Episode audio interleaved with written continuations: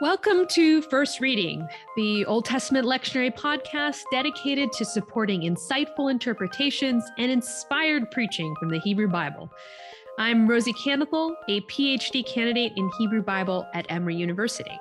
And I'm Tim McNinch, also a PhD candidate at Emory. Insightful interpretations and inspired preaching. That's a lot of eyes. I like that. I know. Didn't you like that? I came up with that. Fantastic. Our uh, fancy free and footloose co host, Dr. Rachel Wren, has the week off. The first reading for February 20th is taken from Genesis 45, and it has a little bit of everything, doesn't it? There's family drama, a spectacular reveal, powerful moment of forgiveness that resolves in a relatively happy ending all about as happy as it gets in the Hebrew Bible. Right? I mean, it really does. The story of Joseph has everything. It's full of suspense and details that invite sustained reflection. And our lectionary reading this week, Genesis chapter 45, comes at a climax in the Joseph novella, which really started out in Genesis 37 and carries us all the way out to the end of the book of Genesis. Mm-hmm. And so you kind of need a little bit of background to appreciate the drama that is taking place in Genesis 45 in our lectionary text. So it's worth doing a reread if you're preaching this text. I promise it's quick and it's exciting. Yeah. But here's the lowdown, right? So driven by famine uh, here at the beginning of chapter 45 of Genesis and a threat of starvation, Joseph's brothers, who had sold him into slavery long ago, have traveled to nearby Egypt to buy grain. Now, against all odds, and after years of suffering, Joseph has risen from a slave and a prisoner to the top of the food chain in Egypt, second only to Pharaoh. It is Joseph who is in charge of Pharaoh's grain supply when his brothers come begging for food to buy and then survive. But after all these years, the brothers that sold Joseph into slavery don't recognize him anymore. And so Joseph takes this moment to decide to toy with them for a bit. Now, it's in Genesis 45 that Joseph finally reveals who he really is to his stunned brothers. And in a second surprise, instead of coming at them with revenge, Joseph chooses to respond with deep compassion. The end of this lectionary passage, Joseph kisses all of his brothers and weeps upon them. And after that, his brothers talked with him. Yeah, makes me wonder what they talked about. That probably was an awkward conversation. right? I was thinking about that myself. Um, yeah, sorry about selling you into slavery and then telling our father you were dead, Joseph. But like, cool that you're second in charge to Pharaoh now. like, how'd you manage that anyway? I mean, seriously though, the brothers are struck dumb until this until this moment. They're silent throughout Genesis 45 and throughout the reveal. It is Joseph alone who has center stage. Yeah, and in order to catch the surprise that's in the passage, it's helpful to appreciate the build up to this climactic moment. But the way that the story concludes with compassion for those who are responsible for his own pain kind of comes as a shock. Yeah, and the passage, verse three, starts out with this one-two punch in the Hebrew. Um, so it's just two words there. It's I, Joe, I'm Joseph, right? Mm-hmm. Um, and then the question that he asks next is, "Does my father yet live? Is my father still alive?"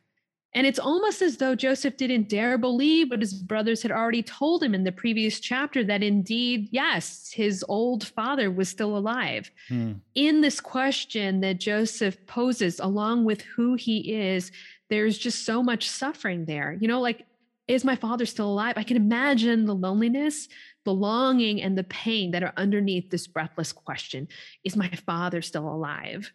But the brothers, they, they can't answer. They're so taken aback in the Hebrew, the root verb is one that communicates terror and trembling. Although the NRSV has it translated as dismayed, the Hebrew really communicates something that's much more visceral. Mm, yeah, like they're they're almost in shock. And even more than that, right? They seem to recognize on an inward level the horror of what they've done as they're facing Joseph, right? And also perhaps the punishment that they deserve. Right. And as they're considering that, Joseph invites them to come closer. right. In verse 4, Joseph says to his brothers, Come closer to me. And they creep closer, right? So then he says, I am your brother, Joseph, right? So Joseph affirms his relationship to them.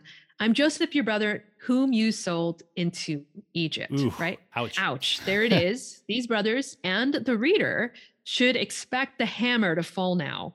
The brothers deserve to be crushed, right? I mean, uh, if you've been reading up to here, you're waiting for this moment of justice. Joseph is in a position to deliver that justice, but instead, the tables get flipped and Joseph promises to care for them. Yeah, what a turn. I mean, it seems like there would be some preaching heft that could come from a story like that. But are there some pitfalls that we should watch out for too? Right. I think so. I want to slow down the action for us because the essential surprise of this story can be lost if we go right for the mercy end of the story, mm, the piety end, mm. right? This passage has has been read as a premier example of Christian piety and forgiveness. The extension of grace that Joseph gives to his brothers is extraordinary, right? And so it can be understandable that that might be the first preaching point that you want to head for is we should extend mercy, right? Sure. And Joseph's understanding of his suffering is that it has a higher purpose. What his brothers meant for harm really was for God's greater plan a grand design which no one of them could have known. So, like Romans 28 is this verse that gets repeated in our communities a lot. All things work to the good of those who love God, right? Mm-hmm. So, with enough faith, we can rise above our circumstances and see God's purpose for our pain. And so I think the preaching pitfall to be aware of here is that it invites a kind of pressure to forgive and forget hmm. from victims of abuse in our communities. And I want to be wary of that kind of neat interpretation of Joseph's story that neglects to acknowledge the real and lasting damage of abuse and the value of holding abusers accountable. Now, we can read between the lines in this passage because the narrator gives us some insight into Joseph's feelings.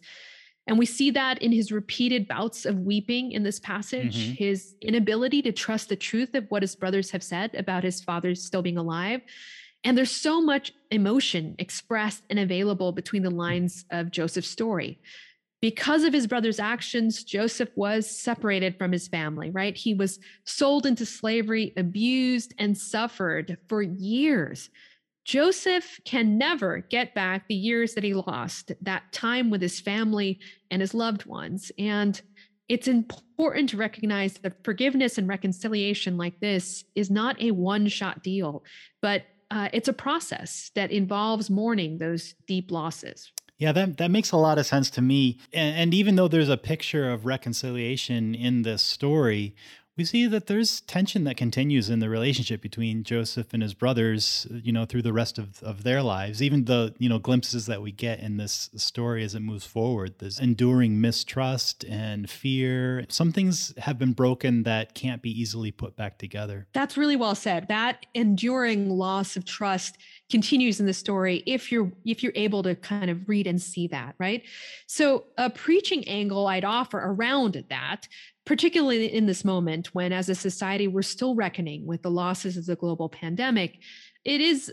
perhaps an opportunity to take some time to mourn, right? To mourn along with Joseph, who is, by the way, not afraid to weep before his brothers, to be emotional, even in front of the people that have hurt him most. And maybe I'm wondering if this ability to express his emotions freely is something that helps Joseph to offer mercy and compassion to his family in a genuine way.